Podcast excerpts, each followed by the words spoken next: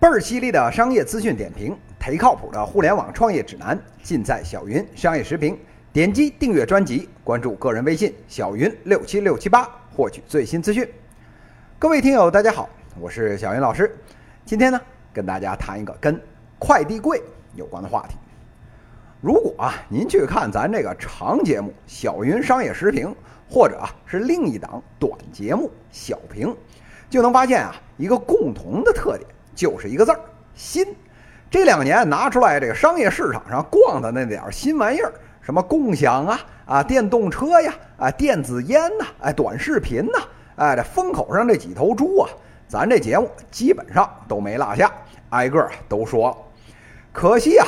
现在上面呢，这几万亿的 M 二这个大风停了，这老母猪啊从天上下了凡间，这还没等啊哼哼两声，立马啊又被地面管理部门当啊非洲猪瘟当场扑杀刨坑埋了。这小云老师啊也从此落下了业界黑嘴的美誉。这说谁行啊，谁不一定行，但是说谁死呢？哎，谁过两天啊是必死无疑。人家这日本漫画啊，《死亡笔记》这目测啊，估计是根据小云老师真人真事儿改编而成。赶明儿啊，等我哪天想通了，准备啊去日本买那些德艺双馨的女老师的原版 DVD 的时候，一块儿啊找他们清算版权税去。那为什么小云老师喜欢讲这些商业案例呢？那还不是因为我自个儿就是做运营的，就喜欢看运营案例吗？那这些运营案例里面，除了那些一生下来就被小云老师拍死的，那有没有看着巨靠谱，做着做着发现不靠谱的了呢？今天啊，咱们就来讲这么一个例子，就是啊，快递柜。这快递柜是什么啊？就不用我逼逼了。这一二三线城市啊，基本上百分之五六十的这小伙伴啊，都有过啊这个用快递柜的这个经历。这铁皮箱子，哎，往这个小区门口一杵。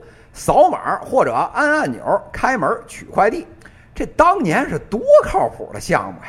那牛逼牛逼的名词儿是怎么说来着？哦，对，叫 last mile，哎，最后一公里。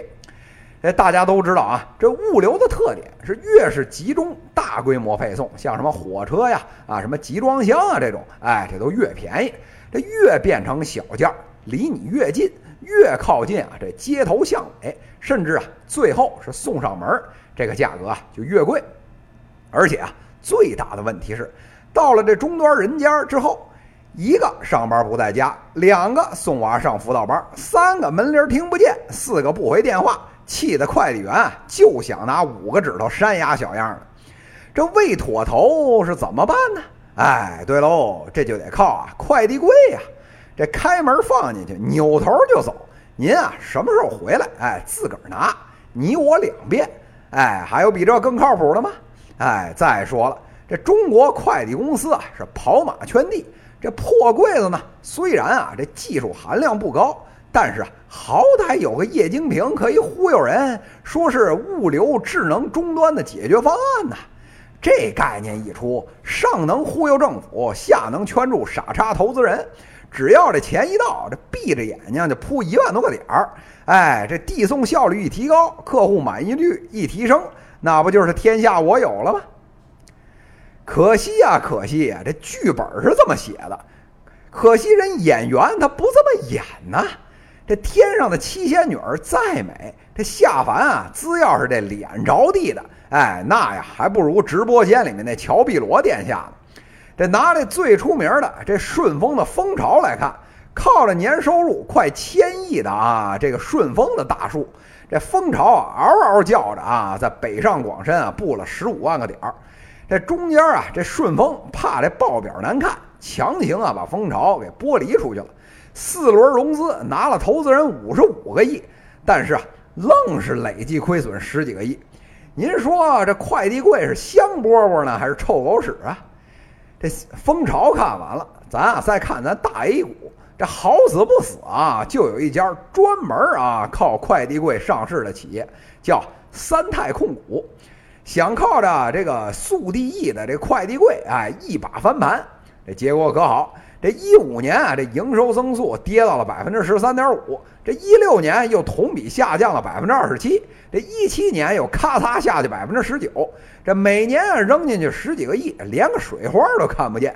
这一六年的时候，人家这快递柜的这个点儿啊，跟这个顺丰差不多一样多了，也是十五万个，但是啊，全年这投递量哎却腰斩了，这毛利率呢才十个点出点头。这市场管理财务费用啊，指数的增长，这一七年第四季度，这实在是撑不住了。小鸡鸡一割，哎，留留下个百分之十五的股权做念想，谁爱要谁要了。您说谁比他们更惨呢？好了，这回啊，问题来了。那这事儿表面上看起来那么靠谱，怎么到最后落地，这谁干谁都不成呢？哎，这个事儿啊，您啊得听小云老师啊给您嘚吧嘚吧。这个首当其冲的问题啊，在于啊，谁来付费？那么大个儿一柜子，还要通电，还要智能，怎么也要万把块钱起吧？那好了，那这坑谁来填呢？这前期看，这公司啊得垫；这后期看，那必须得自给自足啊。那你找谁要钱呢？这找用户还是找快递员呢？哎，咱一个一个来看。那找用户行吗？您啊，一去采访用户，说您觉得这快递柜方便吗？哎，点点头，还行。再问一句，这每次用给点钱行吗？哎，这用户回答，呵呵，哎，这可不是吗？您只要是啊敢管我要钱，我呀扭头啊就去找这配送的商家，不给我放家门口，非放快递柜，你丫成心的是吧？非想让老娘花钱是吧？老娘啐你一脸狗屎！哎，瞧见没有？这口吐芬芳啊！哎，那既然这用户不愿意，那找快递员收，他能愿意吗？这快递员啊，双膝跪地，大哥，您就给我条活路吧！我这送一单快递赚一块钱，你呀还拿走三毛五，我这风里来雨里去，我容易吗？这还不如我多跑两步腿儿，把东西给您放门店底下呢。这另一方面。就算啊，我把这三毛五全给你了，您这平均两万往上啊，加折旧加运营的成本，这全靠这三毛五，您是何年何月才能收得回来啊？哎，这是其一。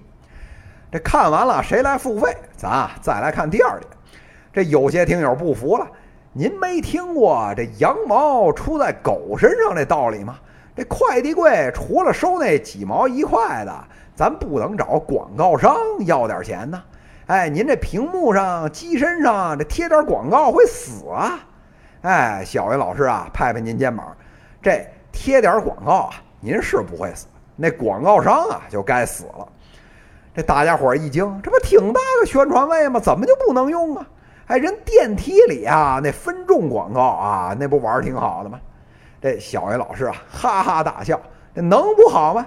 把您啊关在密闭空间里面，哪儿您也别想去。哎，这屏幕啊是刷刷的闪，那个别作死的，像那什么伯爵旅拍那个，哎，最大音量啊，扯着脖子给你喊广告。您只要是啊不瞎不聋啊，老老实实坐那儿给我洗脑二十秒。这快递柜呢，这平时没事儿谁往那儿去啊？而且您什么时候在快递柜前面排过队等过人？无聊要看广告啊？哎，再说了，这又是个开放空间，大家随便走。这么小一个柜子，一般还放在旮旯，这脑子得抽成什么样儿，这广告主才愿意投啊？哎，说完了，这羊毛出在狗身上，这逻辑不成立。咱啊，再来看第三点，就是啊，算大账。这先看这柜子本身啊，一个小区一两个、两三个柜子，那多一个小区，哎，就多那么两三个柜子。这呀是刚性成本，又是啊线性增长，这硬生生一个怼在那儿，哎，这一点办法都没有。你的这赚钱模型啊，现在是按单收费，那掐死你脖子的，哎，这就是快递量。好了，那您又不是电商平台，又不掌握流量本身，这因为呢还可以直接送到家，还不是非用你不可。哎，我就问您了。这当这流量增长的时候，您这收费能水涨船高吗？那当然不行了，那肯定是得降价的，吸引别人才能用啊。这逻辑啊，您要是不信，哎，直接啊看刚才说的那三泰控股，您就明白了。这投递量二点一个亿的时候，哎，收入啊三点一个亿。等这投递量翻番四点四个亿的时候，这收入啊反而变成二点二个亿了。这不就妥妥的降价大促销？这棍在门口像要饭的一样等流量吗？这一面啊是刚性的成本，这一面呢是收不上来的钱。这核心商业模型的流量，哎，这还不控制在自己手里，那可不是一玩一个死吗？说到这里啊，小云老师啊是长叹一声。这些年啊，我见过的这二逼项目多了，这快递柜啊，算是啊最有迷惑性的一个。这一般人啊，根本算不清楚这账。这商业老油条啊，也忽悠进去好几个。这归根结底，其中一个重要的原因就叫推己及人。什么意思呢？就是啊，拿个人对某个产品的喜好，或者呢是觉得它有用，或者呢是觉得它没用，来啊推断整个市场的行为。那什么意思呢？您在这北京二幺幺高校工作，这天天抬头不见低头见的院士博导，这想当然的觉得全中国群众的水平都到这份上了，那至少是相差不远。您知道中国之大只有百分之七的人受过本科教育吗？这个事儿啊，放在快递柜这上面也是一样。您老觉得我自己啊下楼不方便，有个快递柜挺好的。那全国人民眼睛里啊，这。就是一颗老鼠屎坏了一锅粥，这本该应该是免费的东西，您现在却要收费，哎，扭曲了市场认知，这心理上能接受吗？这样才是百分之九十八的人的这真相。您拿着这百分之二的样本去推测那百分之九十八的行为，那不坑死你，坑死谁呀？这时候啊，还有人不服了，说百分之九十八的人觉得不行，那怎么了？我就要培养用户的粘性，这小云老师啊，当场就想啊，拿大嘴巴抽丫的。这教育用户，你也是你这个瘪三能教育得起的？这君不见啊，小黄车几百个亿扔进去了，你连个屁都没有教育出来。哎，您是比人家有钱，还是比人家聪明啊？那况且了，就算真有粘性，大哥，那为什么非粘你呀？那谁家快递柜不是用啊？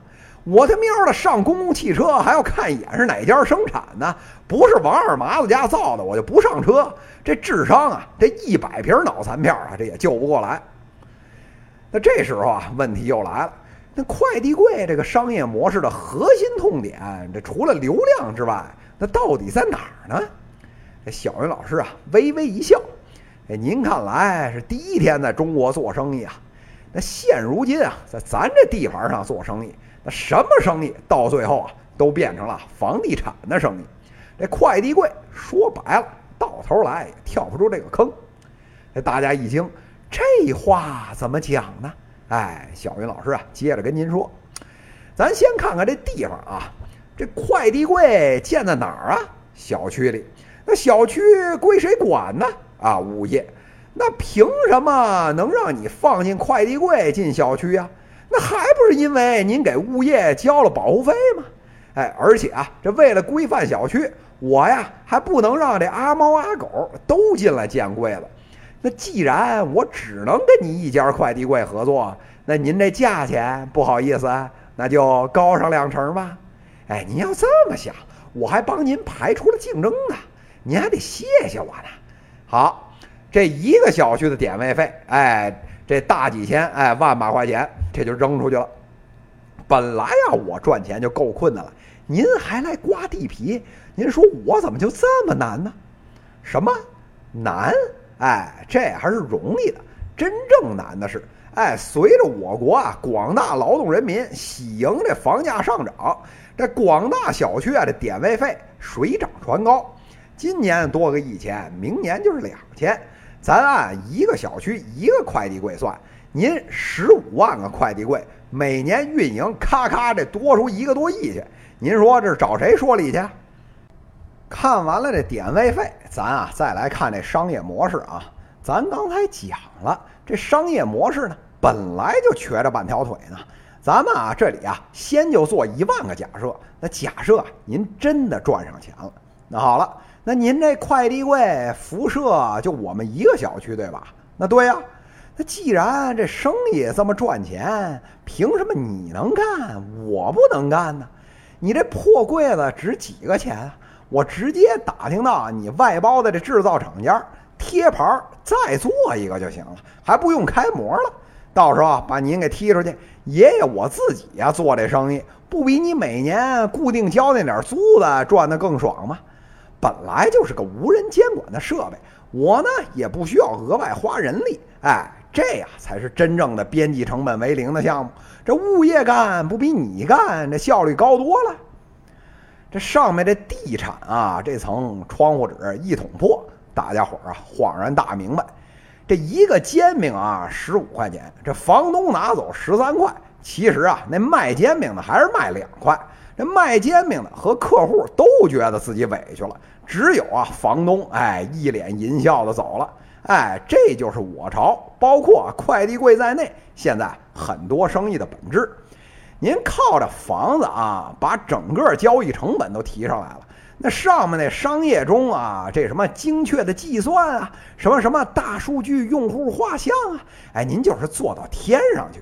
这居民啊，收入水平提不上去，可支配收入全他喵的在房子里，您啊就一天也玩不下来。